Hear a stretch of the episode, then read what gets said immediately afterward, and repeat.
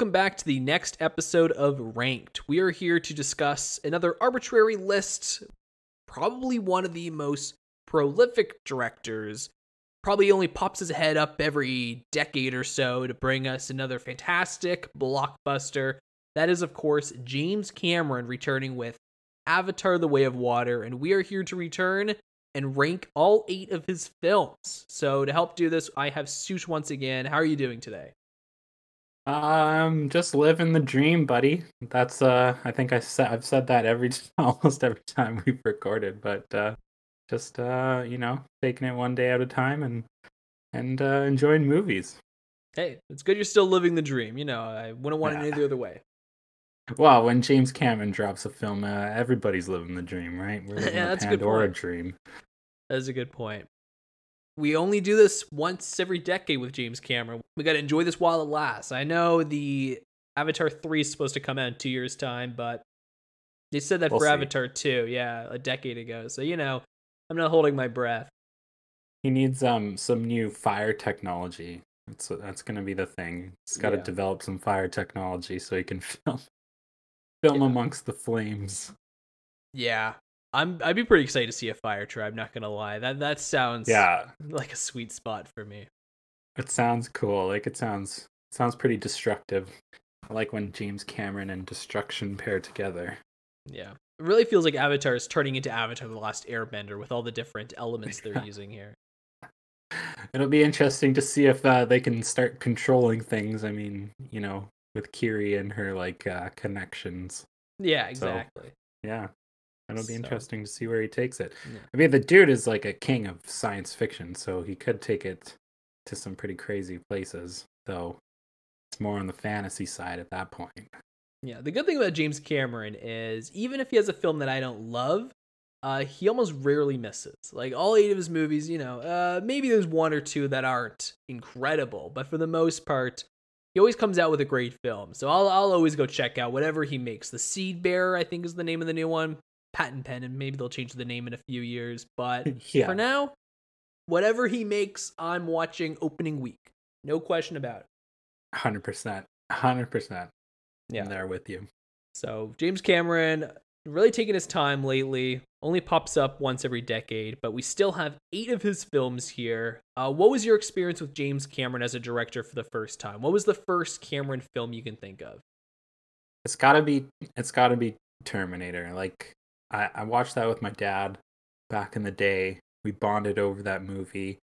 He he always loves to say like I'll be back and do it like a perfect. I, I, Adrian, I'm telling you right now, is a perfect Terminator uh, um, performance. If you're listening to this, shows um, a great impression. Yeah, great impression. Um, but Terminator was uh, probably the first introduction that I had to James Cameron. Um, and then, of course, Titanic uh, is another one that I really uh, uh, experienced when I was a young younger kid. I mean, I'm I'm born in '96, so uh, most of those movies, and pretty well every, every single one of his films, um, had pretty much come out up to that point, except for Titanic, because uh, he's like you said, the decade director after that. So yeah, I uh, I had some interesting experiences with him, and just I've I've always really liked him yeah, I think my first experience was Titanic. I think that was the first one I watched because I'm not, a, you know, I am now. I, I love sci-fi films, but I think when I was younger, I wasn't a huge sci-fi kid. So right. the one I was interested in was the, the one that I was interested in was the romantic Titanic film. Like, you know, I, I was right. a bit of a romantic. I that that stuff got me excited. And come on, who doesn't want to see a giant boat sink? That you know that gets any kid pumped. So I was pretty excited for that film, and you know, it delivers. It's a pretty great film. It's, you know, going back and looking at his other movies, I've seen all these quite a few times now. They're very rewatchable. Mm-hmm. And mm-hmm. yeah, I would say all these, no matter what t- era you entered in with Cameron, you probably have one that you kind of cherish. Uh, they're, they're all great.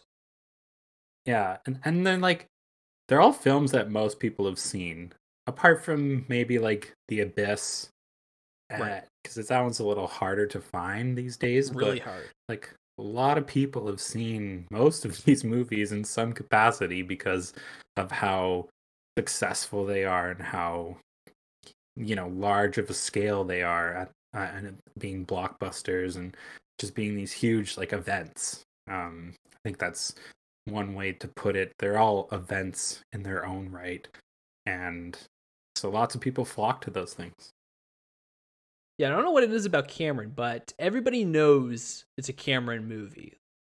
I did a Spielberg podcast about a month ago, and during that podcast, I like to my way of telling the casual census is I just talk to my coworkers at work and ask them their thoughts on the director. And so I asked them their favorite Spielberg film, and they were like, "Uh, what did he direct again? Did he direct Back to the Future?" I was like, "No, no, no, no. He directed E.T., Jaws, Jurassic Park, Catch Me If You Can." And they're like, "Whoa, he did all those? That's crazy." But Cameron, I go, "Oh, hey, what's your favorite Cameron film?" And they're like, "Hmm." Titanic, Terminator, Aliens, Avatar. These are all really like everybody knows the movies Cameron has done. I don't know why, but those seem to have more of a stay. Like you kind of know if it's a Cameron film. Yeah, I think it's because I don't know if you want to call him like a uh, an auteur at all, but he definitely has his style, and it's just something that people can like immediately think of. It, you know, it's not too obscure. It's very digestible film, for lack of a better term. It's just I think so a lot of people can connect with it and they'll remember it no problem yeah, I feel like a very simple theme for Cameron is is it a sci-fi film? Is it about romance or a family? If both those boxes are checked, it's possibly a Cameron film. I feel like he loves doing he loves using sci-fi to address love and family. Like clearly like those themes are more important to him. Mm-hmm, definitely. Yeah, something to do with family or relationship of some kind I think creating that emotional connection is really important with him and his films. He, I think he would forego a lot as he does um, in terms of storytelling to just tell those basic like love stories. And that's, you know, could be that's love between um, two people like in Titanic or that's, you know, almost like a motherly love like with uh, Ripley and Aliens. So it's always got those themes and father figures in Terminator, that sort of stuff. Yeah, so we can get into the list here. We have eight films going from I wouldn't say is worse but you know, is lesser to the best for James Cameron. Yeah. Uh, going in at number eight, what we consider to be the less incredible James Cameron film uh, is probably the one that's the hardest to access, and that is The Abyss. So I have this at eight. Sush has this at seven. So we're both pretty low on this one. Uh, what was your thoughts on the Abyss? Yeah, I loved it. I think the reason that I have it at seven and not higher is simply because it's difficult to access. And I saw it on a pretty crappy version. So I, you know, didn't get the full experience. And I would imagine that the Abyss is quite the spectacle to see uh, you know, on a big screen or just like in a higher definition.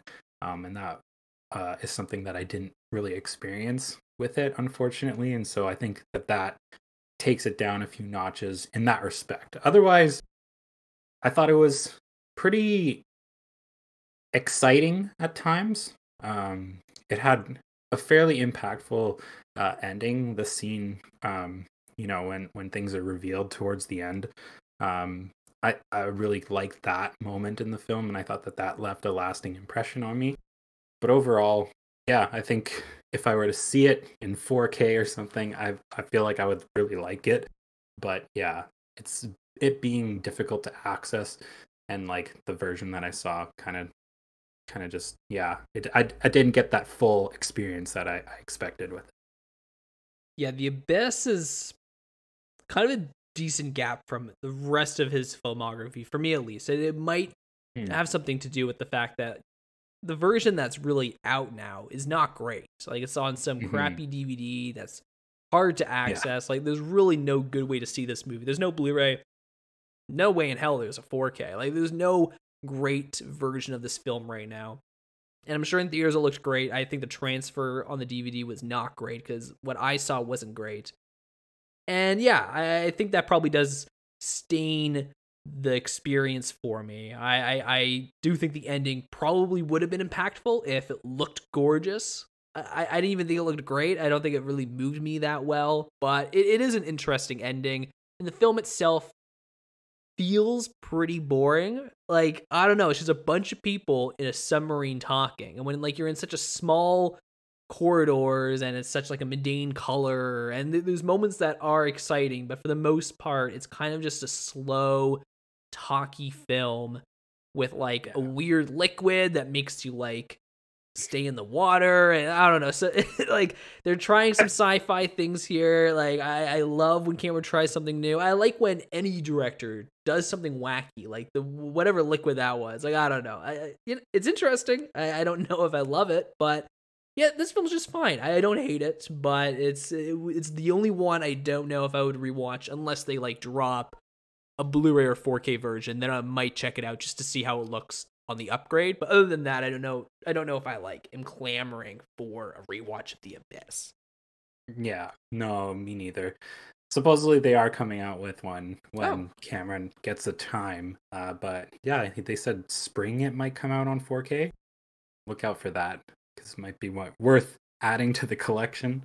Who knows uh, how accessible that one will be? But uh, yeah, I definitely agree with you on that. I I think I I rated a little bit higher just because I know the struggles that went into filming it and I think it's pretty impressive that they did manage to film underwater so much, uh, given the circumstances. And I think, if I remember reading correctly, like Cameron almost died on the set because he was running out of oxygen and it didn't like show on his meter or something. So crazy stuff like that. It's just a difficult film uh, to make, and the fact that they made it, I thought was pretty sweet. So gets some brownie points from me. But if I would want to watch a submarine film, I'd probably go watch Crimson Tide. I don't believe that story you just said. Uh, James Cameron can breathe underwater. I don't believe he almost Yeah. drowned. He's got gills. Yeah, and I guess that's another thing I mentioned. You know, sci-fi is one box, family and love is another box, and the third box is definitely water. Uh, James Cameron loves the water. Yeah, yeah, he loves the water. That's why everything is blue. Like all his posters are blue in some facet. Yeah, if James Cameron could just live in the water, the guy will. I'm not shocked at all. The second Avatar was just Avatar and water. That's his two favorite things. Yeah. Yeah. So, you know, uh, The Abyss, it's not terrible. If you haven't seen it and you have some way to access it, uh, you know, it's a good way to finish off Cameron's filmography here.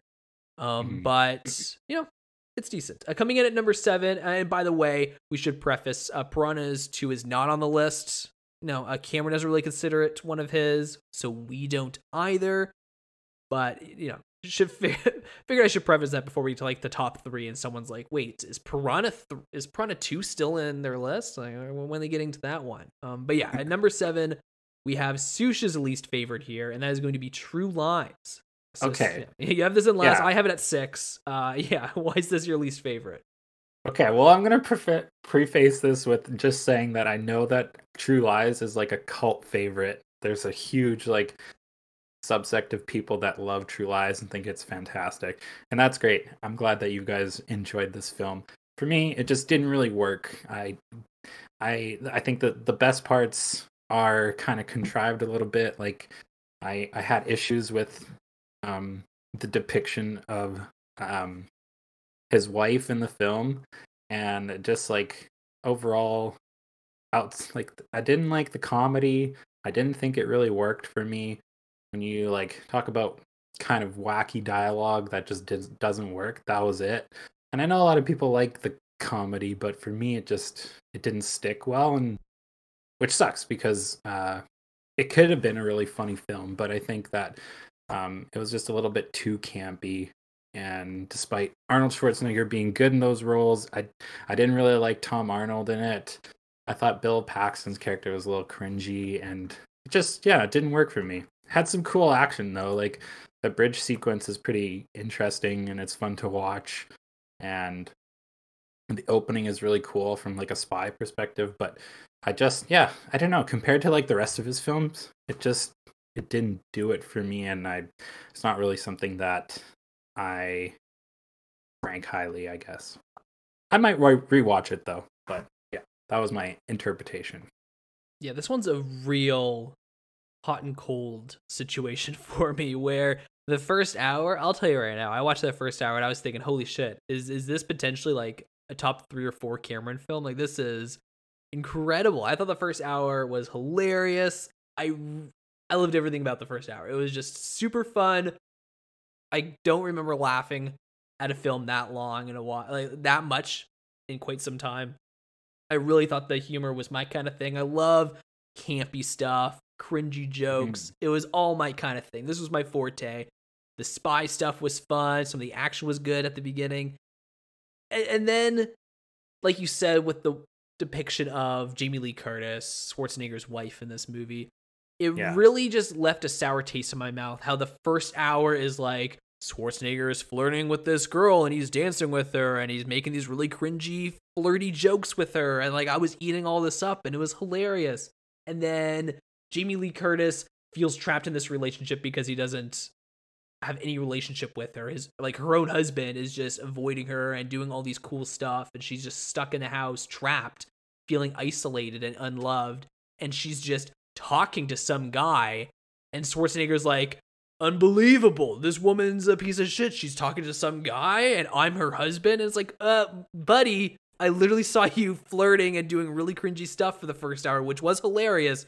But, you know, let's call a spade a spade. Like, you know, you're not innocent here. Like, let's maybe tone it down a bit. And, like, the power dynamics of her being interviewed by her own husband, who's pretending he's not her husband, and it just felt icky. It felt weird when he's like having her admit how far she's gone with this guy when she doesn't realize it's her own husband and she doesn't realize he's been doing things behind her back with other women. I don't know. That stuff was just like it wasn't funny to me. Like the yeah. comedy was totally gone during that interrogation scene. Like it wasn't a haha. Jamie Lee Curtis is so clueless. It was a oh my god, like our lead character, our protagonist is being like really fucking controlling and like the power dynamics are so weird here. So yeah. I don't know. I really, really love the first hour, and the last 30 minutes has some great action scenes, and there's still some great jokes throughout. But once we got to that moment, the rest of the film, it just seemed less funny because it just felt icky at times. Like, I don't know. I didn't love it. I really did not love that scene and the, just the dynamic moving forward. So you know, it's tough. Yeah, uh, it's tough.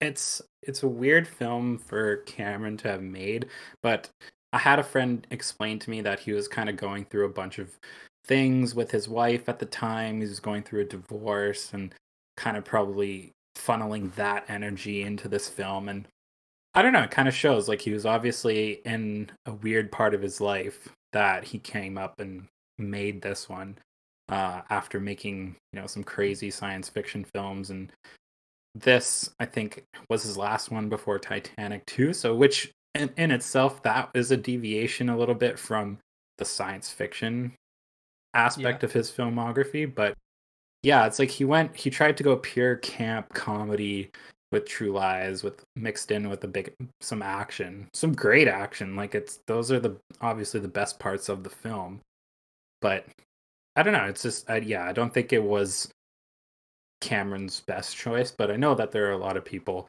uh, who really do like this film.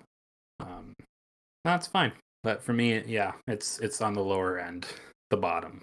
but yeah. that doesn't mean that it's a terrible movie. It just it didn't really work for me at the time that I watched it. I guess and I get why people love it. I yeah, loved I the movie, except for I have some major issues with it. So it, it just drops down to six. I still think it's very entertaining. Uh, I, I get why people are obsessed with this movie, and if you're one of those people that are listening, I you know I get it. it's it's my kind of comedy. I love that kind of shit, but you know I just got there's just some problems. And when the movie's supposed to be a comedy, and the problems just make me not in a mood to laugh anymore. Like it just affected it. But I, I get why people yeah. enjoy this. It, it is a good time. Uh, you know, until it isn't. until it isn't. Yeah. yeah. Like it, it, man, it was like a brick wall. I was yeah. laughing and hollering, and then just bam! I just went, "Oh my god, are you fucking kidding me?" Oh my, oh yeah.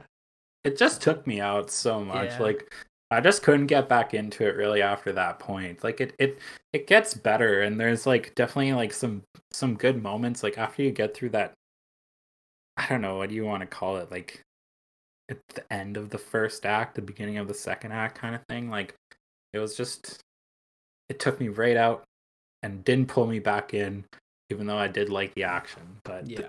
I just couldn't get past that. So It's Yeah. definitely a good time. It's memorable for sure.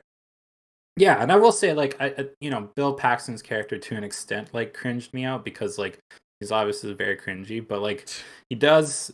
Bill Paxton himself did do a good job. It's no slight to Bill Paxton; he's amazing, and he's always fantastic in his roles. I just like the character was so sleazy, and it's like, oh my god.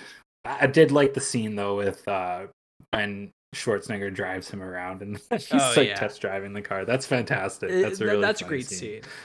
Yeah, Yeah, I yeah. really love that. Like exactly during the problematic stuff, there's still so many fun moments that like you know it's hard to hate the film. At least for me, like I have it at six. I, I st- still really enjoy it. Paxton, Schwarzenegger, a lot of these people are problematic in the movie, but that doesn't take away from the performance because I think everyone hit it out of the park. Yeah. Yeah. I think the the thing that just like didn't doesn't really work for me is that I don't find that they established that uh lack of presence within the family for Schwarzenegger's character. I don't think they do a well enough job to establish that part of the story. They really focus on the like spying aspect and that he's Yeah, an agent. But then all of a sudden there's like you know the marital problems because he's not there and you're just like okay all right. And then she's talking to a guy. Oh what the heck? And all of a sudden it's like he went from 0 to 100 like 150% crazy after that. Like he just like couldn't take that she was talking to somebody else. And threw away basically everything he knows about being like a spy and like a special agent and just like thinks like a jealous husband.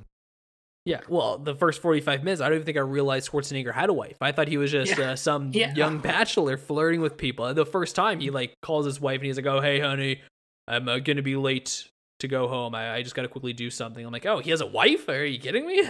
I had no idea. So yeah, Yeah. that's a good point. Maybe if they set that up earlier, then uh, maybe it would be Yeah. more.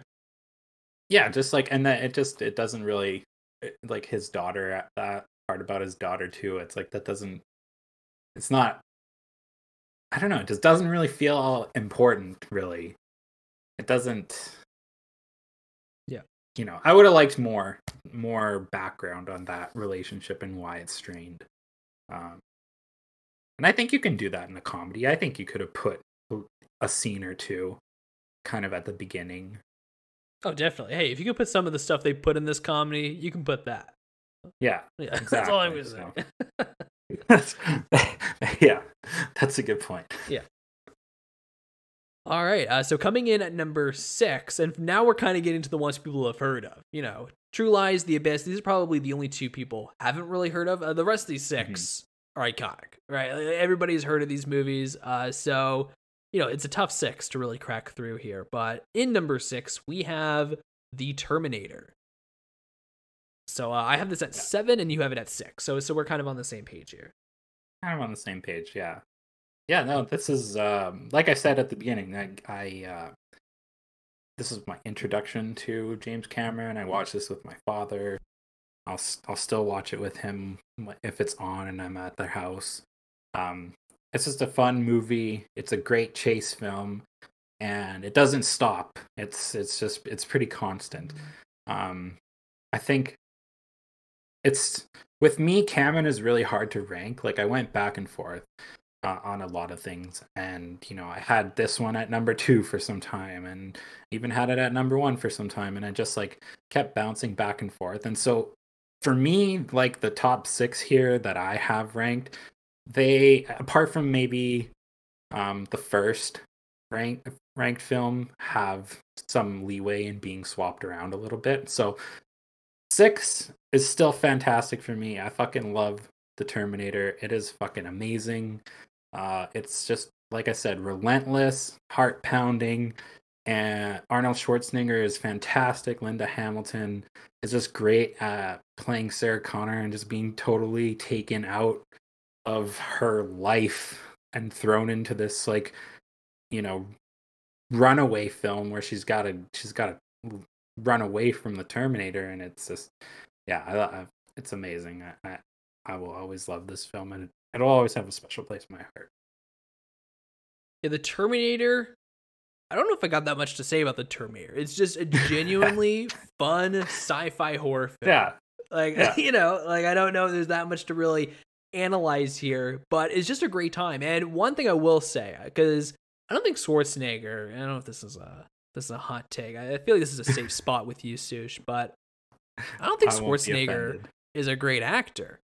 But what he is great at is he's great at finding roles that work for what he can do. Yes. Like him playing yes. as like a robot, like is he a robot? Or what, what's He's a cybernetic term? organism. Cybernetic organism. See, I knew you would know the term. Um, but he is perfect as the Terminator. Like genuinely, no one else could have done it but him. Like he is just perfect casting. Yeah. Like there's just some actors that are just actors, and I wonder, well, are they really that talented? Like Schwarzenegger might be there. Vin Diesel's definitely there. Uh, but unlike Vin Diesel, uh, yeah, yeah, The Rock, yeah, like unlike Vin Diesel or The Rock, I just think Schwarzenegger must have the best casting agent ever because every mm. choice that he gets put into, he's incredible. Even True Lies, like I don't love, yeah. like, I don't think Schwarzenegger is great, but I don't know why, but that campy action flick was hilarious. Yeah. Like he was really good in that. So Schwarzenegger, I've always had this vibe that he's not a great actor, but he's been great in everything that I've seen him in. So there you have it. I think he's so good as the Terminator, and that's a huge kudos to Cameron. I thought this was a great casting choice. Uh, yeah. he, he makes the movie like really. He exciting. does, one hundred percent. Michael Biehn is great too. Um, you know, he plays a, a fantastic Kyle Reese. He's good. But it's really, yeah, it's really Schwarzenegger, and then like you said, like he's just. I mean, he can play this like serious, menacing action star as like the Terminator, and he can go and play, you know, kindergarten cop and like find a heart, or you know, play the last um or not or do commando, right? Where it's like he's running after his daughter and trying to save her and uh there's that whole kind of aspect. See that's why like commando to me has a better kind of like family story than True Lies. Like that's like I would prefer to watch Commando over True Lies, but it's really because like Schwarzenegger, the dude is amazing at playing the roles that he's been in, and I if if he can, I think The Rock should hire his agent or his cat his agent company because the dude needs to start finding roles that like make sense for who he is, not like inserting himself into everything. Yeah, I completely agree with that. I think Schwarzenegger's just been great with the casting. Uh, yeah. You didn't even mention Predator, which I think he's so good in that one as well. Like he's he's just yeah. you know he's great at finding these roles. He's fantastic. Jingle all the way. That's uh, that one's a great, great. That's a great Schwarzenegger movie. It's hilarious, but oh man, he's done so much. Like it's like he doesn't have the range really, but he's able to just do all these movies and not. I think it's because he is. He just always seems out of place in a really good way. Like he stands out. Yeah, no true. matter like what he's in. Even if you would see him on the street, like you would know, oh, that's Arnold Schwarzenegger. Like he just has that about him where like just commands the screen, commands the room. He's very humble too, which is great.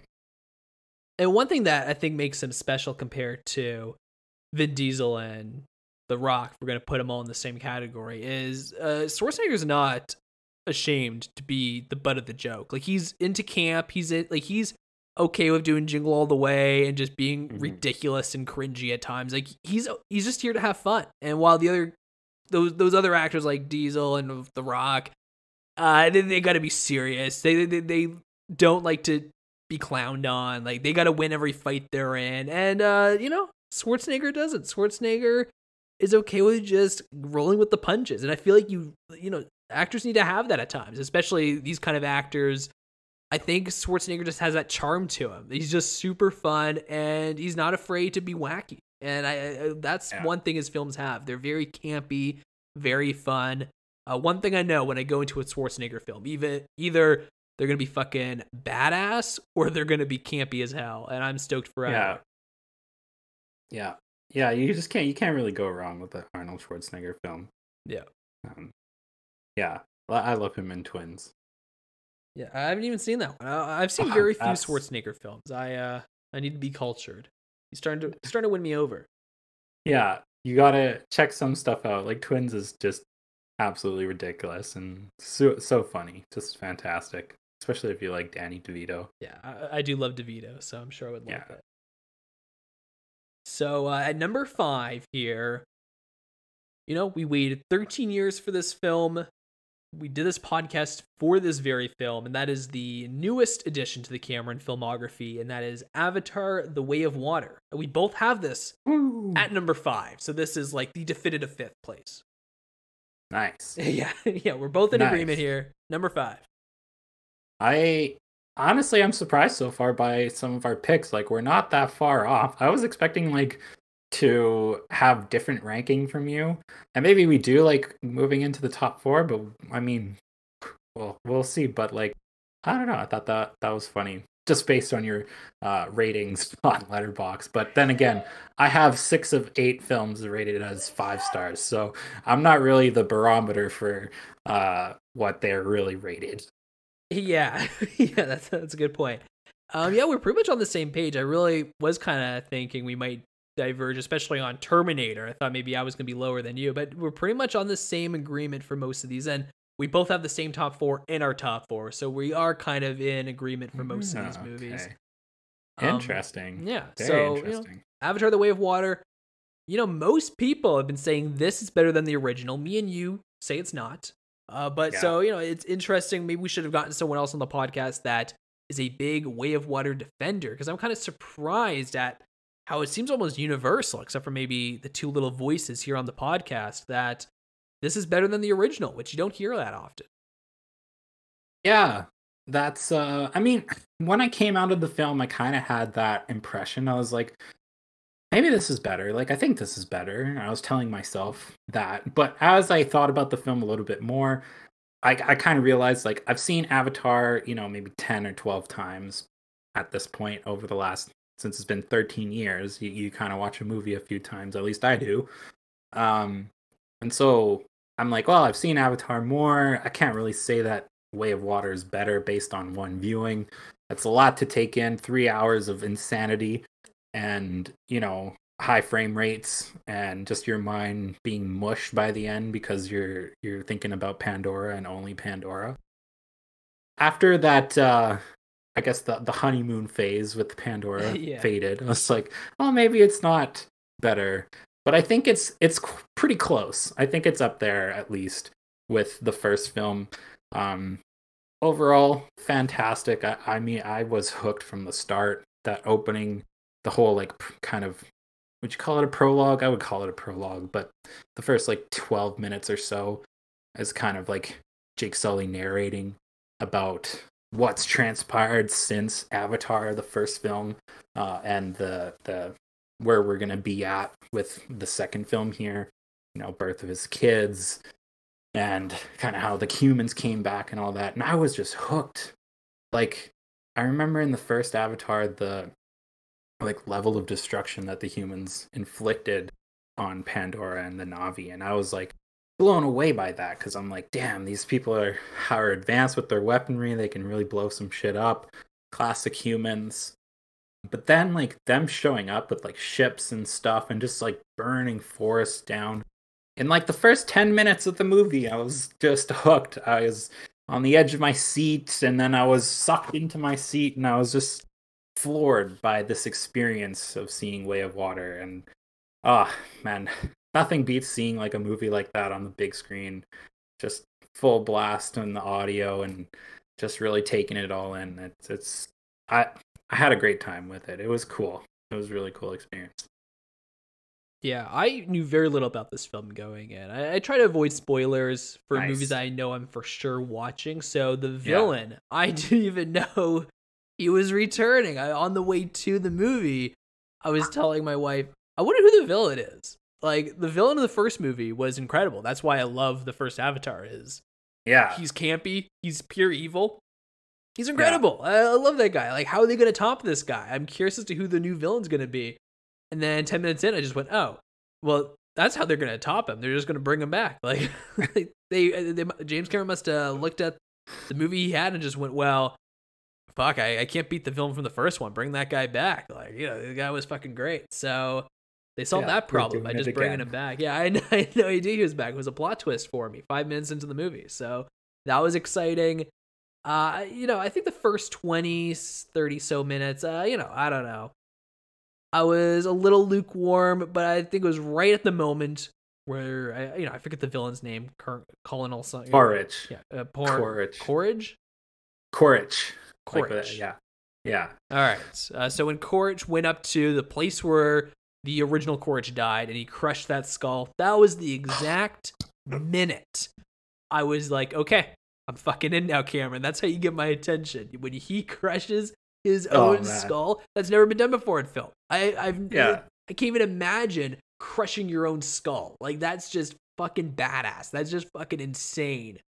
And I, I've never seen that in a movie before. I don't know why, but it was that have I. exact moment I was just fucking hooked. Great Yeah. film. It was just a good old time. This is why we want to go to the theaters. This and a little movie that I kind of love called uh, Top Gun Maverick. This is why 2022 is so exciting. Like, this is what I want to see in theaters. This is exciting. The underwater scenes, I gotta tell you, blew me away. Like even after the skull crush, it was kind of a little bit of a you know okay, it was you know we're, taking a little pace here. We're, we're taking our sweet ass time a little bit. But as soon as they jumped in the water, just we just chilled and vibed in the water for 40 minutes. That's what I want. That is Yeah. incredible. Fuck fighting the humans. Honestly, like that's secondary to just vibing with some whales, to just looking Yeah. at some fish. Like that's just so calming and peaceful. And in the IMAX theater, I was just soaking it in. It was just so relaxing. It felt like I was just at peace. It was beautiful. What a great movie. Thank you, Cameron. Uh, thank you, Cameron. yeah. uh, you know, you know he's listening. Yeah, he's definitely listening, hundred percent. I, it's a beautiful film. It's it's really fantastic, and it, it's hard to compare Avatar and and Way of Water to anything else. I mean, sure, people will say the oh, it's dances with wolves in space and all this stuff, and it's like, yeah, I mean, storylines like that have been around for hundreds, if not thousands, of years. But beside that, it's like they're very much their own unique experiences, and Way of Water was was an event. Uh, that's just the easiest way to put it. It- it- It's an event. It's still chugging along. It's doing great. It passed Top Gun Maverick. Thank you, Top Gun Maverick, for everything that you did for us last year. You kept 2022 going. Fantastic movie. But I will say, why does Top Gun Maverick get the pass on the cheesy dialogue, but Avatar Way of Water does not? See? That's what I don't get. I love the cheesy dialogue in both. Uh, Yeah, I me too. I love camp. Honestly, I don't know if it's just this year that's occurring to me, but camp and cheese, that's just my favorite. I don't know. I thought I find that funnier than any other joke. It, it just it warms my sweet old heart. I love campy crap. So you know, Avatar. Both of the Avatar movies are very campy, and I love them. Mhm. And uh, you know, Top Gun Maverick is like very campy, and I think that's why I love the film. There's just a certain charm when the movie is just like it just when the film feels like it's having fun, you're having fun with it. Yeah, that's exactly it. It's like it's taking itself seriously, but it's having fun while doing so. And not a lot of movies do that these days. Like you look at the new Jurassic World movies, Oh like those are films that just take themselves seriously 100% and aren't able to like laugh at themselves and like just put out something that's a good time. Like it can still be serious, but there has to be some self-awareness to a film for it to really function well on such a big scale in my opinion and that's what avatar is able to do that's what top gun is able to do that's what you know all the mission impossibles are able to do. That's what james bond is able to do. You know even casino royale which is an incredibly like serious film there's campiness to it. There's some cheesy dialogue to it and there's it's self-aware and that's i think that's what made it so good. But a lot of movies have kind of lost that touch or gone too overboard like thor love and thunder which was just to the max. Um so you got to find that sweet spot, and I think James Cameron is really uh, a master at doing that. Yeah, yeah, no, I I agree. I think uh, especially since it takes him like a decade for each movie now. uh, yeah, I, I, think he he knows the sweet spot. You know, he knows how to make these movies well, and he can take his yeah. sweet time. Honestly, I'm in no rush. Avatar yeah, three, he can take his time. I'll wait till 2032 to watch it. I'm okay. Yeah, we got time, right? Yeah, we should be should be okay. We should make it there. Although as soon wow. as I left Avatar: The Way of Water, like the second I left the theater, I watched it with yeah. a couple of friends. I turned to them all and I just went, I can't wait till Avatar three. Like I'll watch it tomorrow. Let's fucking go. I like, know. I was ready to go right there and then. And now that I'm calmer, like I'll wait. Take yeah. your time, Cameron. I don't need you to rush it, but like man, when I left the theater, I was fucking ready to go. Like, give me another one. I know. It's like does I've been reading and I heard on the Big Picture podcast that they he has a nine hour cut of the third film. Like, I'll watch it.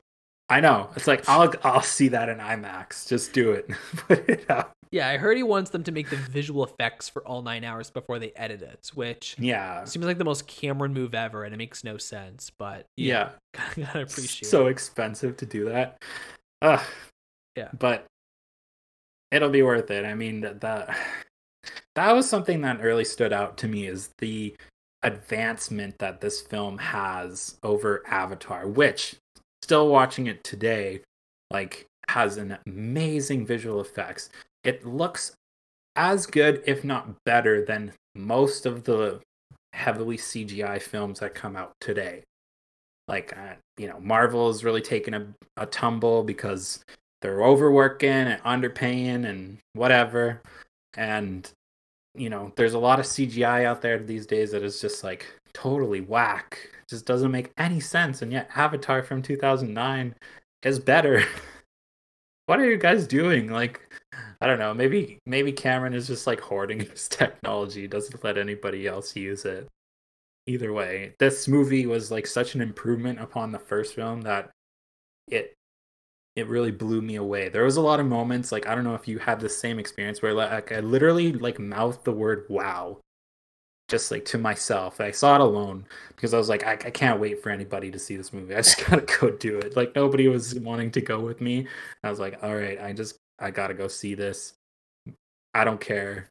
And I was just like, yeah, just wow. Like my jaw was on the floor for most of the film. I would say when they entered the water for the first time, that was the one wow moment. Or sorry, uh, I think specifically when one of the creatures, Navi, I don't know what the, the blue people. Yeah, the blue people. You know. Yeah, the when Navi. one of them yeah, yeah. Dro- yeah, I was gonna call them the avatars, but uh, yeah, when, when one of the Navi dropped the shell and the other one swam down and go get it, and the shot of like the silhouette in the water. That was the shot where I just went, "Oh my fucking god, Cameron, you did it again!" This is that was that was the biggest wow moment for me. That one shot. That was oh, that was pure insanity. I for me it's like that definitely like some of those initial like water scenes and then just like even at the beginning man like when it showed like them and their like like when the family they were just kind of running around and like Jake was narrating and mm-hmm. just talking about what was going on. And just those like shots of like them playing in the like in the jungle and the like depth of field that you had on some of the shots and like the high frame rate and like how the the they all stood out in a way that was like so realistic. Like they were just there and i was just like watching them in front of me doing their thing. Um that was like super crazy. And then i really loved the way that they like took the photo. Just like as a, a side note but yeah. they like take the family photo i love that they're just so awkward and jake's the only one who's like yeah he's like i know how to take photos and they're all like Ugh. Yeah, that I knew that was I knew that photo was going to be on Twitter the next day for sure. Cameron's baiting Twitter at this point. And who who says Avatar isn't memeable? Yeah, come on. No culture. Yeah. Uh, Embarrassing. Yeah. Fantastic film. If you haven't seen it already, do so and then see it again. I've, I've only seen it once, but I plan on seeing it again sometime soon. Yeah, you know, it'll be in theaters for another month or two. You got tons of time. Yeah, exactly. Yeah. Got to go to IMAX. I didn't see it in IMAX. So oh, you didn't? Oh, yeah. Yeah. Yeah, yeah you should I'll see have it. to go check it out. So coming in at number four is the second most recent film he made, and that is obviously Avatar. So I have this at four. You have this one at three. Yeah. So yeah, I guess we're just gonna be talking about blue people once again. You know, if uh, you know, similar to uh, the Way of Water. Uh, Yeah. everything I've said before applies to this one as well. Gorgeous looking Yeah. film. And I don't know if this is just nostalgia talking, to be honest with you, because everyone says the Way of Water is way better. But I strongly disagree. Like I really like the Way of Water, but I think this one is like miles better. I love the original Avatar. And even now, I watched it for the first time in maybe 8 years. It's been a Right. while since I've seen this film, and I watched it Nice. with my wife who has never seen the first Avatar before. Um, and she was crying, and I was crying, and it was beautiful. I don't know what it is about this movie. I don't know if it's nostalgia talking, or if I just really like this one for some reason. But I think the villain is even scarier in the original than he is in the new one. I think the Pandora is way more exciting because it's so new. It's never been seen Mhm. before. This is all brand new. So the dragons flying and just the Navi people themselves. Everything is so new and magical. I don't know. I love the original Avatar. Yeah, I'm with you there. I, I think it it's I think it's a bit of nostalgia, but at the same time, if you like the film when it originally came out, then it's just gonna get better. Like it's uh, to me, it's one of those films that ages well, especially with the technology. It ages so well, but it's a simple story, and for me, it's told really well. It's it's it's effective at creating those emotional connections between the characters. It's effective at establishing this amazing world that these people live and breathe in.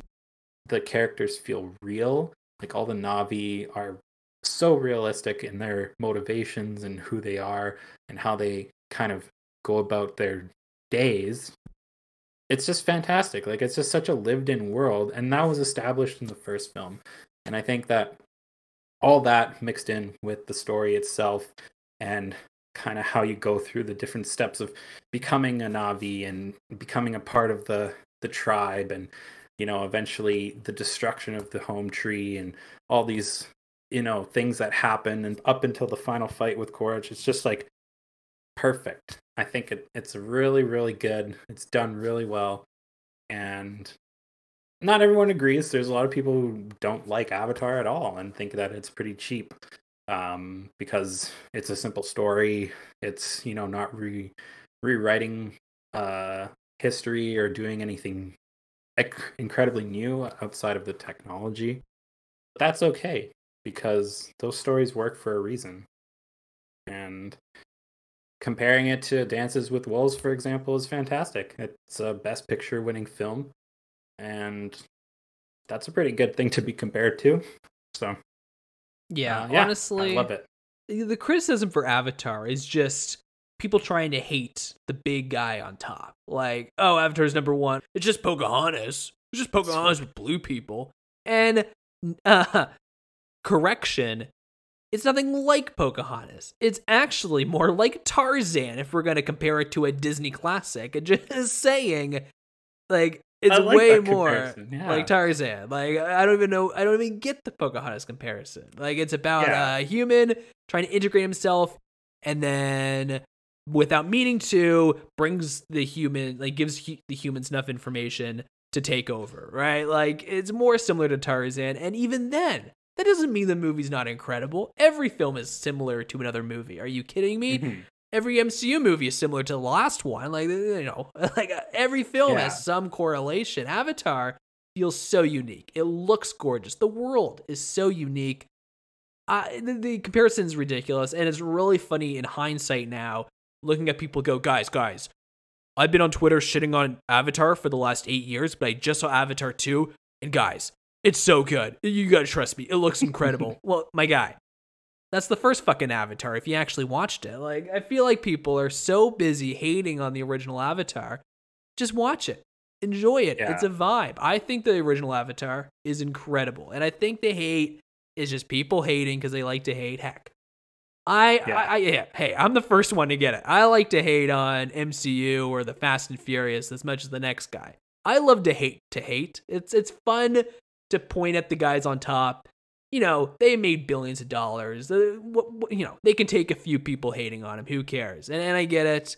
Avatar's literally the dog on top. But fuck, I don't know if it's just because I was a kid. I have a lot of emotional stake to Avatar. It was honestly the movie that made me love film because I saw Avatar Nice. and then I heard that it was in contention for the best picture for the Oscars.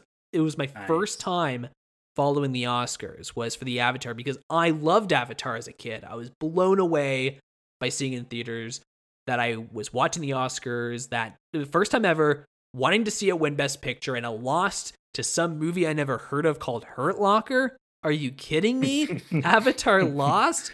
My little child brain couldn't comprehend that. I was like, Avatar is the best film ever. What the fuck just happened tonight? And because of that night, I was like, well, that's it. I'm going to watch every single Best Picture nominee next year, and then I'll see what the best film is, which then led me to binging 2010's Best Picture lineup. And I saw Social Network, and then boom, the rest was history. That's when I fell in love with film. So I blame Avatar Nice. for really making me actually give a fuck about film. Like, it really made me care. I couldn't believe it lost Best Picture when I was a child. I get it now. It's still a great movie. Nice. Thank you, James Cameron. Uh, thank you, you, Cameron, once again. I know you're listening. Thank you, Big Jim. Thank you. Thank you. Yeah, I don't get how the well, I mean, Hurt Locker is not a bad film. I can understand why they would they picked it over Avatar. Don't think they should have. What's the cultural relevancy of the Hurt Locker? Anyways, we know that Avatar is the winner for us in our Yeah, hearts. exactly. Okay, that's all that matters, right? well, that or Inglourious Basterds would have been my pick, but yeah that was i mean that that's obviously the better film but sometimes you just give it to the big dog. It's like giving it to return of the king. It's like i mean Yeah. return of the king is fucking amazing but uh, you just give it because it's the big dog. Like you conquered the year you deserve this. And it's so visually gorgeous and it's so advanced. Like even now, like you were saying, like very few films, or what you were saying that it ages well, and you're not joking. Yeah. When I saw it and when when I rewatched it at home, like when the trees burn down and it's all black and Oh. white except for Jake Sully, like come on, oh my god, that those shots are gorgeous and like so, and when it's in you know, when it's- all the lights are lighting up during the nighttime scenes, like man, the film still looks incredible. I'm actually a little peeved that they didn't release it on 4K this year. Is this not the time when Avatar 2 is out to release this on 4K? Hmm, that's a good question It, like Yeah, I don't know. I, I kept waiting. I, I actually held off watching the first one until like a week before the new one. I thought, well, fuck. I guess a 4K is not coming. I'll just watch my Blu-ray, which looked incredible. But yeah this is the most visual film ever, arguably, Yeah. If Yeah. not the most. One of them, you know, Blade Runner 2049 might have a run for its money, definitely. But definitely yeah like I would say this looks better than 98% of any other like 98% of the blockbusters that have come out in the last decade. And this is from 2009. Like I would say this still looks better than almost any other film. Like it looks gorgeous. It, it still looks incredible. Give it a Oh, 4K. yeah. This is like the most visual film ever. I don't know why there's no 4K of it, but you know. needs a fork. Oh, that's James Cameron. He just puts it out when he feels like it. When it's when Yeah. it's time. Yeah, when you according said James him. Cameron says he's going to work on the Abyss when he has time, I, you know, in my head I thought, well, he's got three more fucking Avatar movies. He's not going to have time. he doesn't have Yeah. any time. the Abyss is never coming. no, it's just gonna get keep getting postponed and Yeah. postponed. He's gonna finish Avatar five, and he's gonna start making six. Like he's he's never done. He's never gonna stop. no. Maybe if he ever dies on set, that'll be when he stops. Yeah. Otherwise, never. Yeah. So I'll never get an Avatar 4K. I should, but you know, we'll see. Maybe one day. Well, uh, keep your eyes peeled. Yeah. We'll see. Well, Cameron, obviously you're listening to this podcast. If you are, uh, please make Avatar on 4K. Thank you. Thank you. Yeah, Thank that's all I'm asking. All right. Uh, so there you go. We're finally done with the Navi for now. We'll wait until Avatar 3 comes out in 2035. But for now, we can move on to number three, and that is going to be Aliens. So you have this one at number four. I have this one at Yeah. number two. So, you know, do love this film. Fair. I think, like I said, it's kind of interchangeable at this point. Like a lot of these movies could kind of fun- funnel into one or the other. Yeah. For me, Except number first two one, and number three, literally interchangeable. I, I Yeah. I couldn't tell you apart. They're they're both incredible. Uh, and to me, Yeah. this is like the clear three. Like, uh, you know, Avatar. yeah, Fucking love Avatar. But even I can admit, about 50% of my love for Avatar is probably nostalgia because my, you know, I still feel like a child when I watch some of those fucking scenes on Pandora. But Aliens and the other two films, these are just genuinely incredible movies. I love them all. Yep. Agreed. Aliens, uh, yeah, Aliens is fun. I'm one of the people who love Alien. Um, I think I prefer Alien over Aliens. Um, just because I I'm a big horror movie guy, and I don't mean not a big horror movie guy, but I like horror movies, and I think that Alien being more of a horror film vibes with me a little bit better. But Aliens is definitely one of the best action movies to have come out in the last ever. It's uh just a lot of fun, uh, right from the get go. Just bringing our girl Ripley back into the fold, making her go out there, shoot some aliens again. You know, throw her in the thick of it. She just comes out on top. And I think that that's why I really like Aliens is because Ripley is just freaking awesome. She's she's just one of the most badass characters that have ever been created. Um, so I really like how it kind of takes that up a notch in this one because the first Alien film isn't really about Ripley while it is about Ripley. She's kind of in the background until the second half of the film where she emerges as the smartest person in the room um, and then you know takes things into control. But in this movie it's like she's the badass kind of from the get-go right? I really like that aspect of it a lot. And i think that her kind of connection with the little girl um, and how she wants to protect her and save her and that bond that that, that they create is just it really separates the film from the first one as well and gives it that you know iconic james cameron story beat that people a lot of people like. Um and it's just super like badass. There's some definitely some intense scenes that are pretty scary. Like the shootout scene when they realize the aliens are up in the vents. And they like poke their head up into the vents and you just see the alien. Like that's terrifying shot. It's just uh the shootout happens and it's just super cool and it's a great scene and it's all leading up to that fantastic end um that ending is just so iconic and you always see it when people like do mashups of action movies and shit and it's just yeah just a really good time it's a it's a lot of fun Yeah, I would say the first. I don't know how long this movie is, but about the you know I would say the first two thirds of this film is probably on par with Avatar. Just I love it, really great time. Love all the characters and just the atmosphere and you know the mm-hmm. aliens are terrifying and the fact that there's tons of them. It's exciting, but what really pulls it off to me is the last third. Like my god, those last forty five minutes are like some of the best ending to any action film ever. It's so exciting. Like I still get chills when she sees the queen alien for the first time when she's trying to save the child and then when she has the final fight with the queen and like there's so many moments in those last 45 minutes that are so exciting to me. And a lot of it plays into the first movie. I think that's why it's hard for me to say it's better. I think i like it more but the Mhm. reason why it's so successful is because it plays so much into the first movie how ridley has Yeah. to come to terms that you know she's she's she's not a solo fighter here. Now she has a child she has to look after and that raises the stakes that have an impact because of the difference from this sequel to the original film. And then the fact that there's you know is this also the same term that we have for the terminator uh, cyborg uh, humanistic what would you call Uh, them yeah there it's like there you're talking about uh buddy right Yeah. The- yeah i think he i think he's just like an ai AI. robot. Okay. Yeah. Uh, but the Yeah. fact that in the original film, obviously, she has a huge issue with the AI that she met in the first film. They were they were kind of one of the main vocal villains of the movie. And in the Mhm. sequel, it's the hero. Like this is her only person she can trust. It's actually the AI and not the humans this time. And so it kind of plays into what we know from the previous film and what uh Ridley, and what Ripley knows from the original film.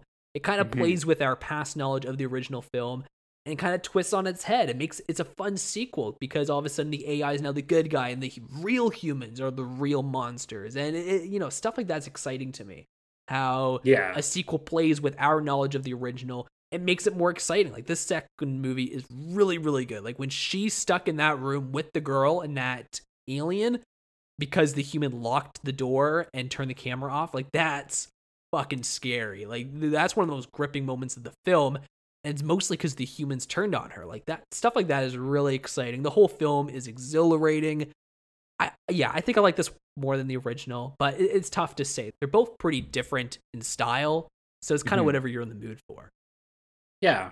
Yeah, definitely whatever you're in the mood for, whether it's October or some random time you just want to chill and watch some aliens. Hell yeah. Yeah, it's a it's just a fun movie. Lots of fun. And uh, it's a great follow up to the original. And that's why Cameron is, you know, the king of the sequel. The Aliens is really great. It's funny, we are working backwards. We did the Fincher ranking about two years ago where we discussed Aliens 3. Now here we are discussing Aliens. So I can't wait to talk to you about uh, Ridley Scott's filmography in two years' time. Oh yeah, Yeah, that'll be a we'll- good one. Yeah, we'll work through. our way backwards to, of the of the trilogy.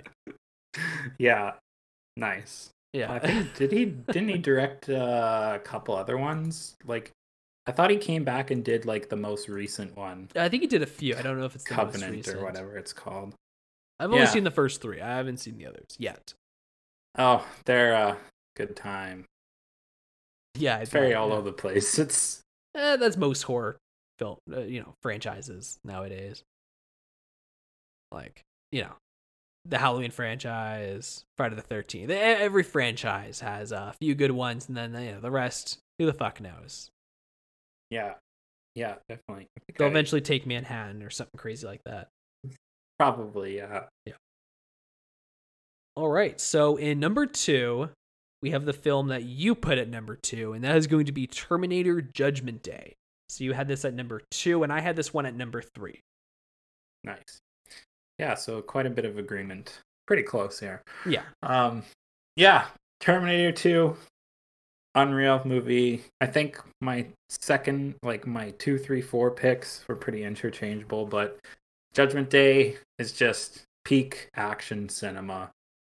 Just nonstop explosions, and you know, it's coupled with the freaking robots that kill people coupled with chase scenes it's coupled with shootouts it's coupled with you name it. Like this movie's got everything. It's got a kid stealing money from people and you know playing at the arcade. Like it's it's it's, it's got every like all your dreams as a child pretty much. Like I, saw this when i was you know maybe an early teenager and it just like john connor being like uh, you know 10 11 or 12 years old or whatever how old he is it's just it was really relatable to like watch him like go through those experiences and i think that that's one of the strengths of this film is that i forget who it is but the guy who plays uh john connor is just really good and really comes across as a kid and evidently he was a kid but i think that says a lot to like cameron's ability to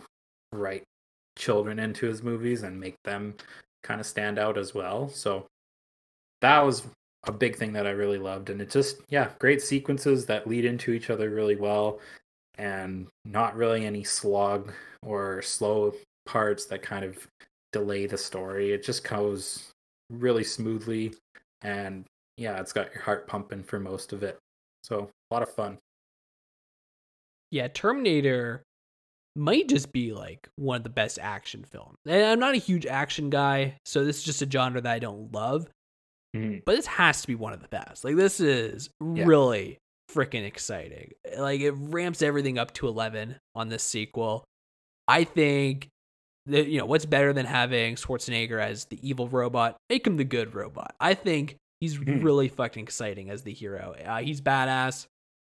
The enemy, fucking terrifying. Like he looks Yeah. creepy. It almost has like the thing vibes.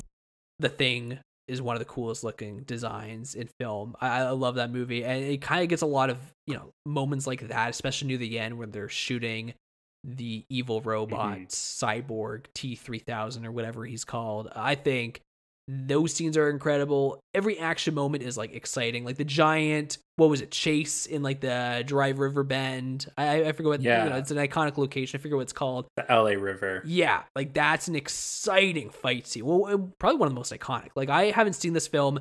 Believe it or not, I think the most recent. Uh, sorry, I think the first time I ever saw this film was either late 2019, early 2020.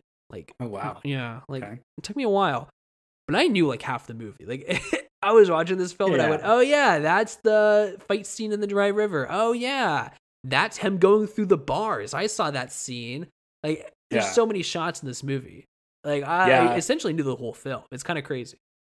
Pretty much, it's like the end of Aliens. It's just whenever you see somebody do like a montage or a mashup or something like those scenes are up there somebody's ranking like some of the best scenes of all time, like those scenes are up there.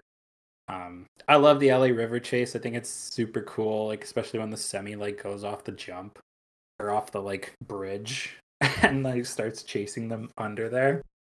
I think that that's super super cool. Um, yeah, it's it's it's really awesome. Uh, there's quite a few scenes that I enjoyed. Like I really like that whole sequence um at the like Dyson's office where they go and blow it up and have the shootout with the cops and everything and like the way that they like handle that situation and how Arnold Schwarzenegger's Terminator just is such a badass and he's just like I'll be back and he goes in there and just like fucks shit up with his grenade launcher and he's shooting smoke and all these different things and yeah just like super cool and I don't know. I don't know how you couldn't have fun with something like this. I mean, maybe if you're not really into action movies, sure, because it's pretty heavy on the action and it doesn't really slow down very much.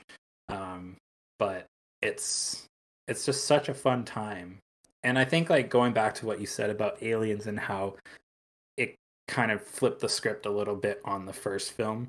I think Terminator 2 Judgment Day does a great job of doing that same thing and sort of flipping the script on the Terminator and having uh, Schwarzenegger come back as an aid to the protagonists of the film, as their kind of protector. And I think that giving him the ability to grow the character into something that people actually like relate to and and, and admire and kind of can empathize with a little bit. And it's like he's a robot, but like you know at the end it's sad when he when he goes into the pit mm-hmm. it's like it's it's really it's sad and seeing that as a kid it was sad and even seeing it today it's sad. And it's like they made you empathize with a fucking cybernetic organism because they one Schwarzenegger is so charismatic and he just works for the role really well but his relationship with not only John but Sarah and trying to rectify like Sarah's trying to rectify what happened in the first film and how it's weird for her because he is basically this person tried to kill her and while he's not and all these different things and yeah it's just like it's amazing to make like an emotional film like that out of something that's just so high action non-stop shooting blowing up destroying you know like it's it's a testament to Cameron and his ability to do go to the extremes and still put emotion into his films. Yeah. Uh, yeah, Cameron has a tried and true formula for sequels. Aliens, it's basically Alien, but he added a child. Terminator 2, basically Terminator, but he added a child. Avatar, Way of Water, basically Avatar, but he added some children. You know, I, I see Cameron's strategy, and you know what? Uh, i I'm all for it. You know what? Add some kids yeah. in these sequels, and I'm hooked.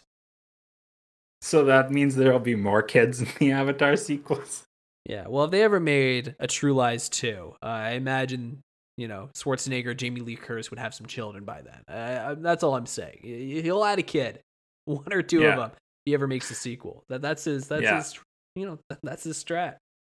That's the strategy. Yeah. And it works. oh, like man. having a kid here, it makes it more intimidating now. Now it's not robots, you know, potentially killing Sarah Connor.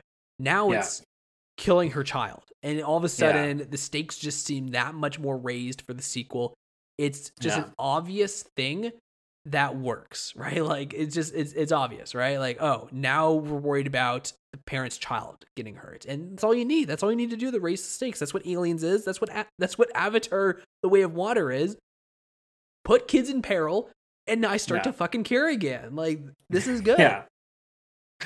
Yeah, he's pretty good, you know, like thinking about it with the like release of the Terminator and then the release of Judgment Day like enough time passed by that the people who would have seen Terminator potentially had kids by the time they had they saw Judgment Day. So it's just like, oh, now I'm a parent, and now there's like like you said, a kid is being chased and attacked, and I can relate to that. And it's just like it's the same thing with Avatar. Like the first one came out, no kids, and then now people who've seen the film have kids. It just creates like a, a much different dynamic for the viewers and like a new experience at the same time. I never thought of that, but that's actually really interesting. I don't know if that's on purpose or anything, but probably because James Cameron is a god, right? But it's really interesting to think of it that way. Yeah, I uh, don't think he's like intentionally like, oh, I'm gonna add kids every single sequel because that's just my secret formula. just I just think yeah. subconsciously he just knows that adding kids to these movies adds an extra layer, adds an extra stake yeah. to the story. And when it's yeah. a sequel, you kind of need that extra layer. So I, just feel like that's like his yeah. go to. And you know, he's a father. I feel like that's why Avatar 2 has like three kids, and I think he has three kids. Like I think he subconsciously relates to the people he's making. Mm-hmm. Like you said, True Lies. It's a, you know, it was a story while he was going through divorce of a pretty messy relationship in True Lies, to say the least. So he, yeah. he puts his soul and heart into these films and yeah, I think that's why kids keep popping up. You know, I, I, he's just a family man. He's just a guy that likes kids, even if he didn't have kids back during uh, Aliens or Terminator Two. I don't know for sure, but you know, he's just yeah. he knows how to raise the stakes, and I think people always love children, especially when they're your own. You feel that extra pressure, so you know, mm-hmm. that's I, true. It that's true. I mean, it works. It works, and subconsciously, consciously, it works and this guy knows his stuff and it definitely yeah it works for me in terminator 2 and I, have always had a lot of fun with that one. I think linda hamilton is super cool too like to go from you know not necessarily like a damsel in distress or anything but i mean she's obviously running for her life in the first film. Um, you know she works with kyle reese to fight back and you know she doesn't just like take it. She kind of tries to push back a little bit as much as she can.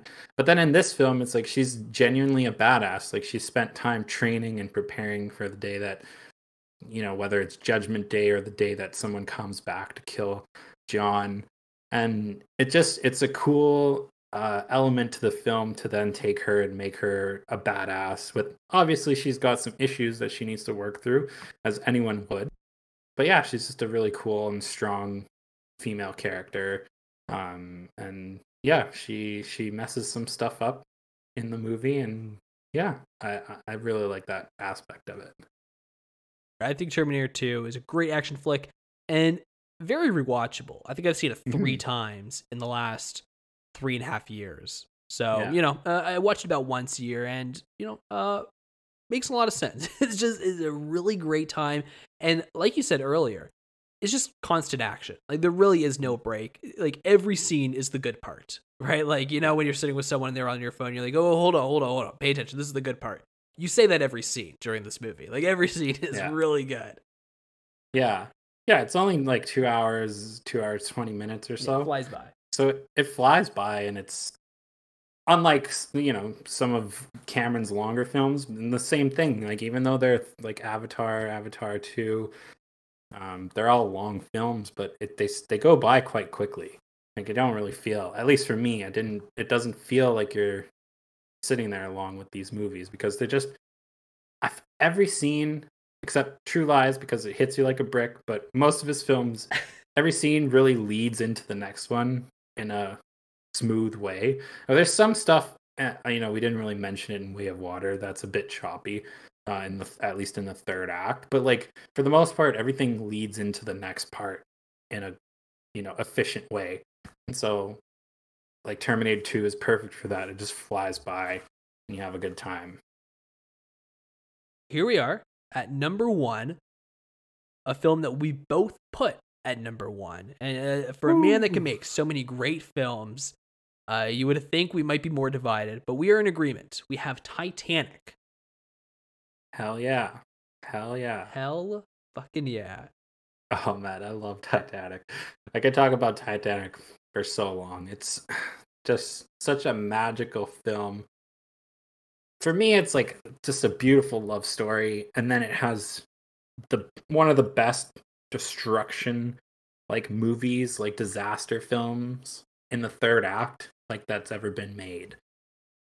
It just you go through this story with these two people and you grow so attached to them by the time the, the third act rolls in, you're like, holy shit, I hope that they don't die. And you're freaking there. You know, like, that's like shit happens. You know that, that it's not going to go well, but you're just so invested in them and, and you want them to like make it out alive and like have babies and have a life together. And I just like love these people so much because ah, just fuck man, that guy James Cameron, he knows how to tell a goddamn emotional story well. Like it's not fair. He's just so good at it, and ah, I love Titanic. Ever since I saw it as a kid, I just I've loved this movie, and I've always enjoyed watching it. I've watched it quite a few times, and it never gets old. It just gets better and better. the start of the podcast, I said this was the first film I saw, and I said it was because I'm a romantic and I love seeing boats sink. Uh, I kind of lied. Well, one of those was true. I liked seeing boats sink. Uh, at the time, I didn't love the romantic story. Uh, No. You know, you know, you're like a 12 year old kid. You just want to see the boat sink. And the first two hours, Yeah. you're like, come on, come on, where's the boat? I was told there was a Yeah. sinking boat. Yeah, there, there- there's no leak. Where what's going on here, Cameron? It's just two people falling in love. This is disgusting. But you know, now that I've grown past the age of ten, I can confidently say that the romantic thing is some of the best things I've seen in film. Like, is this potentially the greatest love story in film? Is it? Do you think this is up there, Sush? Yeah, I would. I mean, I would have to say that it's up there. I, I think like there are movies like I'm a big fan of About Time. Yes. Um, oh my god, yeah. I think that that's a fantastic love story, though. I know some people say it's a bit weird how he, you know, does the thing, the time travel thing, but uh, I don't care about that shit. It's a fucking amazing movie. It's perfect. I love it, and it's up there as one of the best romantic films. I, I, I don't know. I can't really think of anything else other than maybe About Time, but I love Titanic. It's beautiful. Does Midnight in Paris count as a romance movie? Probably, it's yeah. Owen Wilson's romance with the golden era of of Paris. So, no, Titanic is definitely top top five for sure. Yeah, Probably yeah, number yeah. I can't think of a list at the top of my head, but it's definitely top five. Like I, I don't know if I can confidently say one, but Yeah. if it's not number one, it's two, three, four, five. Like like it's up there. It's one of the greatest love stories ever. Like I genuinely, I can't believe I'm saying this. I genuinely care about both of these people, and I want them Mhm. together, and I love them together. It, it- I don't know. It's such a great romantic film. It's just so exciting, and to see him live in her world and her live in his world, and it's kind of like Romeo and Juliet, where they're like, it feels like they're in two different worlds that shouldn't be together, and but they deserve each other, and it's just it's exciting to throw it all on a gorgeous boat. You know, with the Mhm. you know the inevitable sink you know disaster's about to hit this couple but you want to see if they can make it through. Like this is exciting. Like this is filmmaking. Cameron knows exactly what he's doing. This is him in his prime. This is him in any director's prime. One of the greatest blockbusters ever. It, it's just exciting. He knows what the audience wants. We want to we want stakes with the boat sink right? Like if the whole Mhm. film is just let's watch this boat sink we don't know these people like who cares? But in the film we kind of have all these side characters.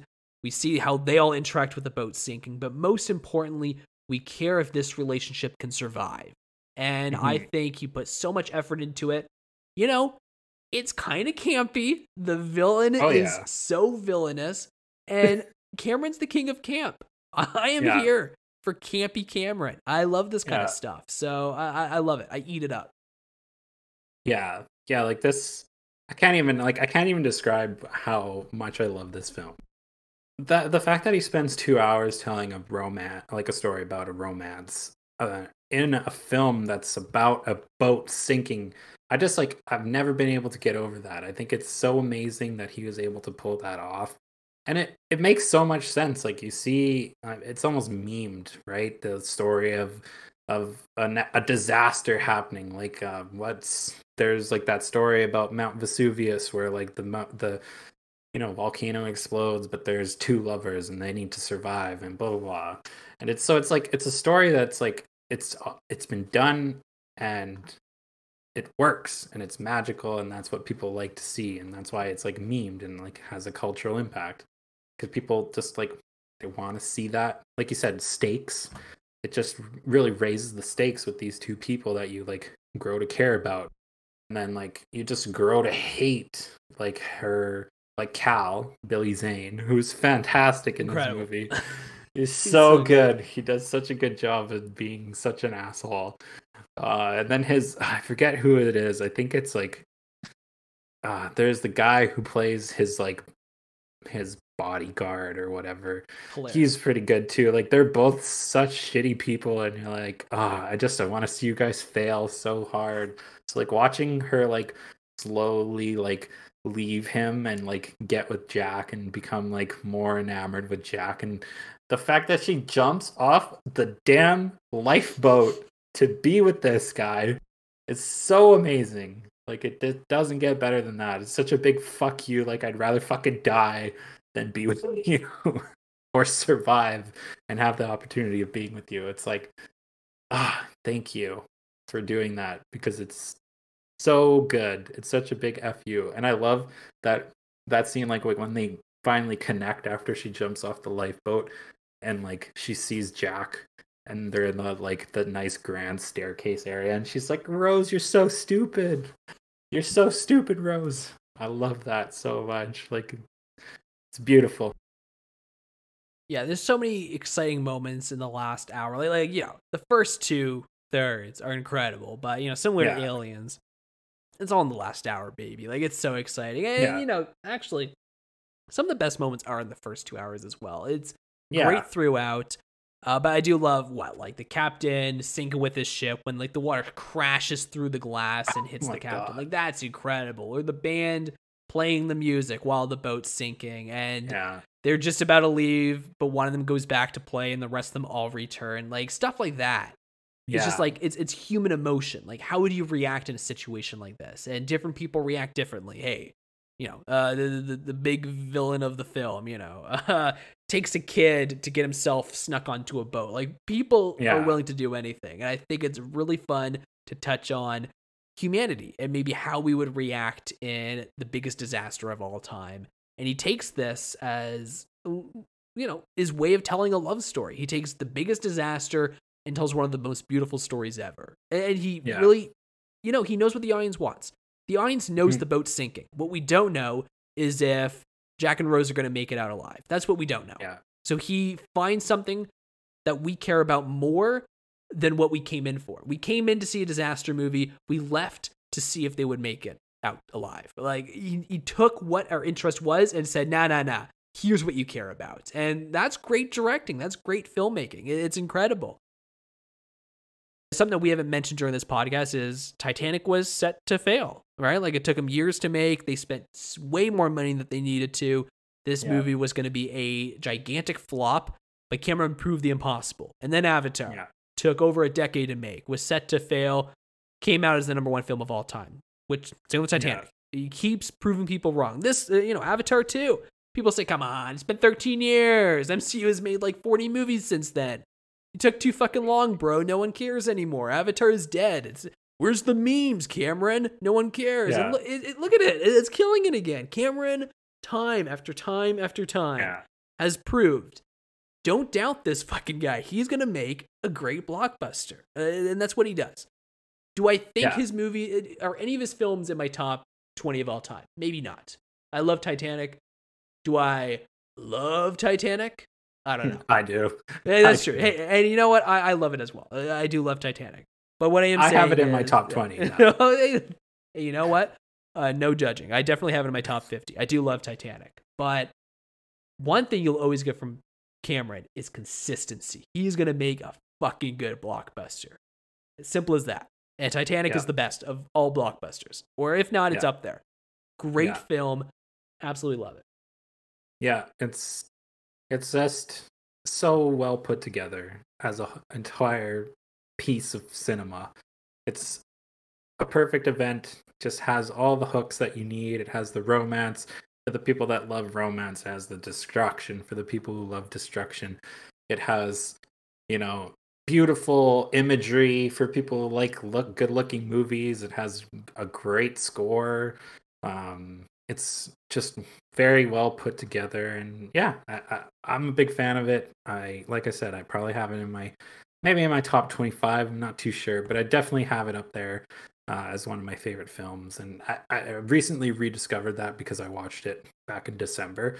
Um, but I, I watched this quite a few times when i was a kid um, because again i love the destruction of the boat and everything and i think it was like one of those initial introductions to just like love and like that idea of like romance and like love at first sight kind of thing and like yeah i don't know like i don't care if you're whatever gender you are i think there's something really special when it comes to romance when it's done well. Even if you're a manly man you should be able to appreciate something like this.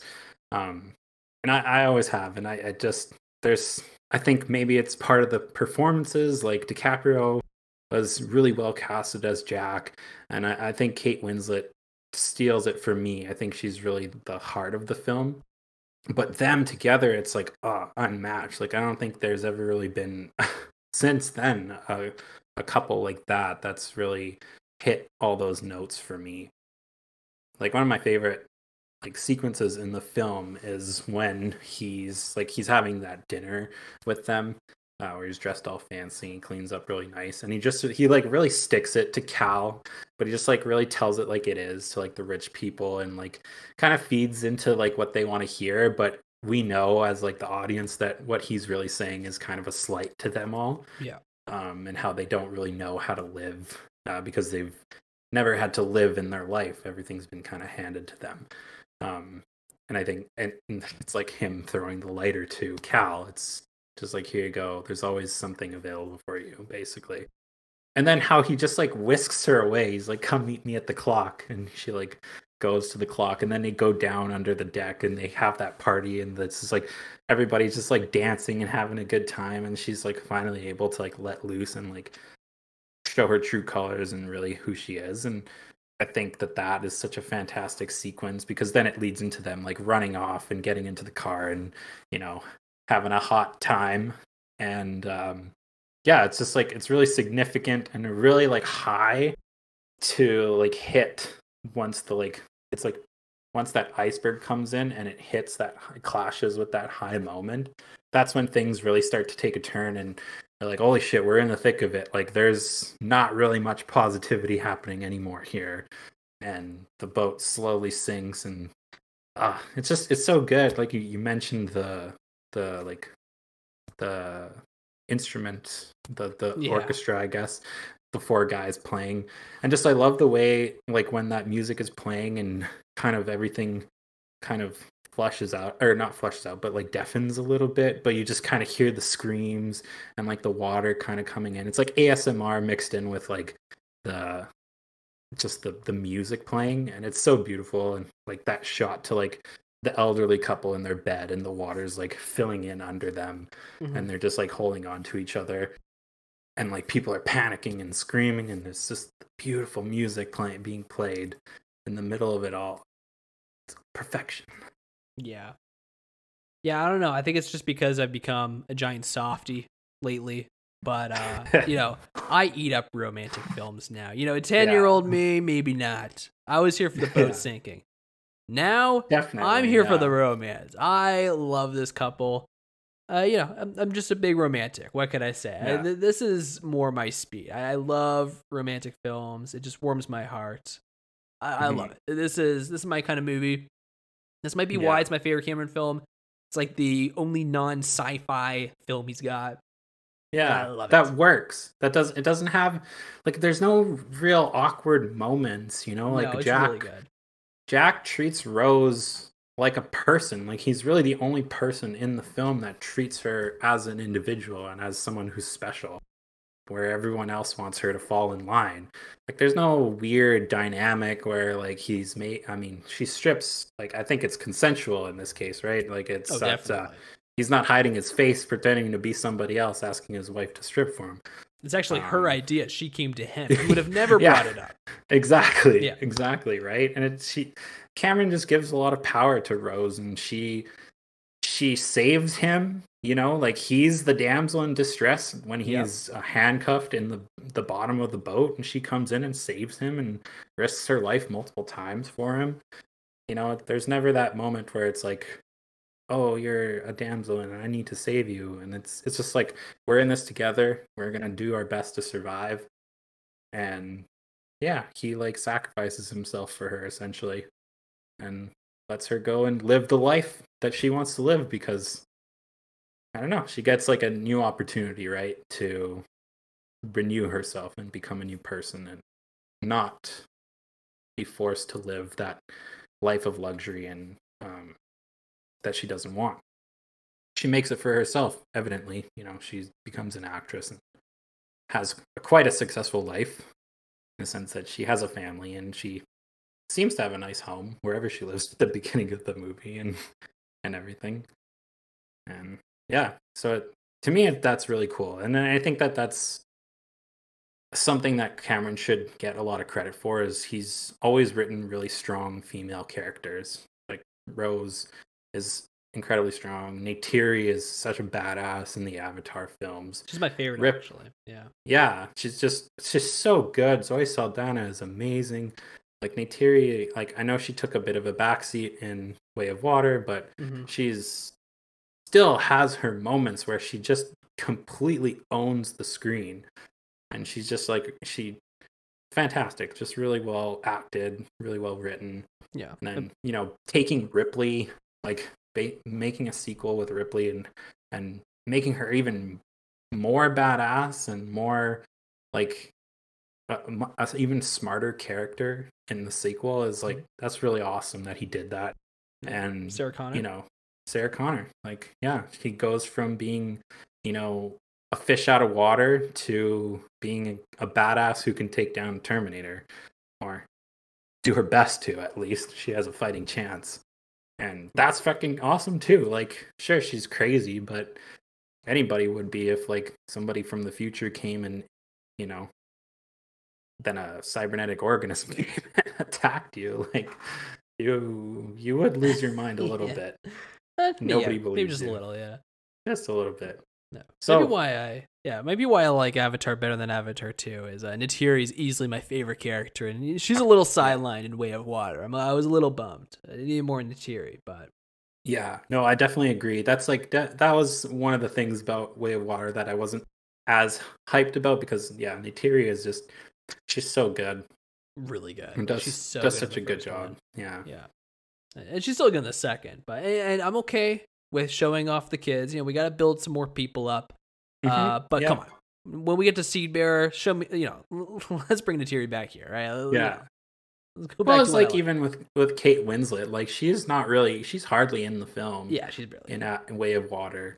I mean, she's clearly got a significant role within the the Mm-hmm. tribe, but uh yeah, she just wasn't really in the movie very much and Yeah. it's like, oh, okay. Hopefully they they have some shining moments in the next one, but I do have a feeling that it kind of shifts focus to the kids.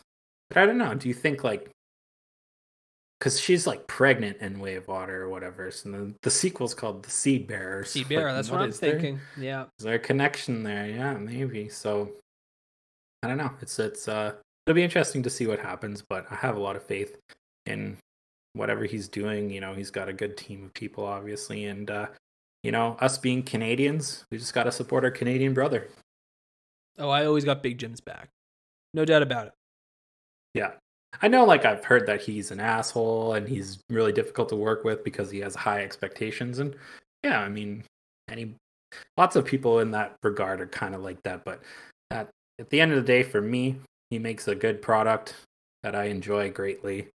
And you know, if the actors are, you know, willing to return for multiple movies to work with him, then I'm okay if he's kind of an asshole sometimes. Not everyone needs to be nice. Well, that's everything on our end for James Cameron's filmography. It was great having you on again. We just discussed all eight of his films. I think we killed it. I think that was a good.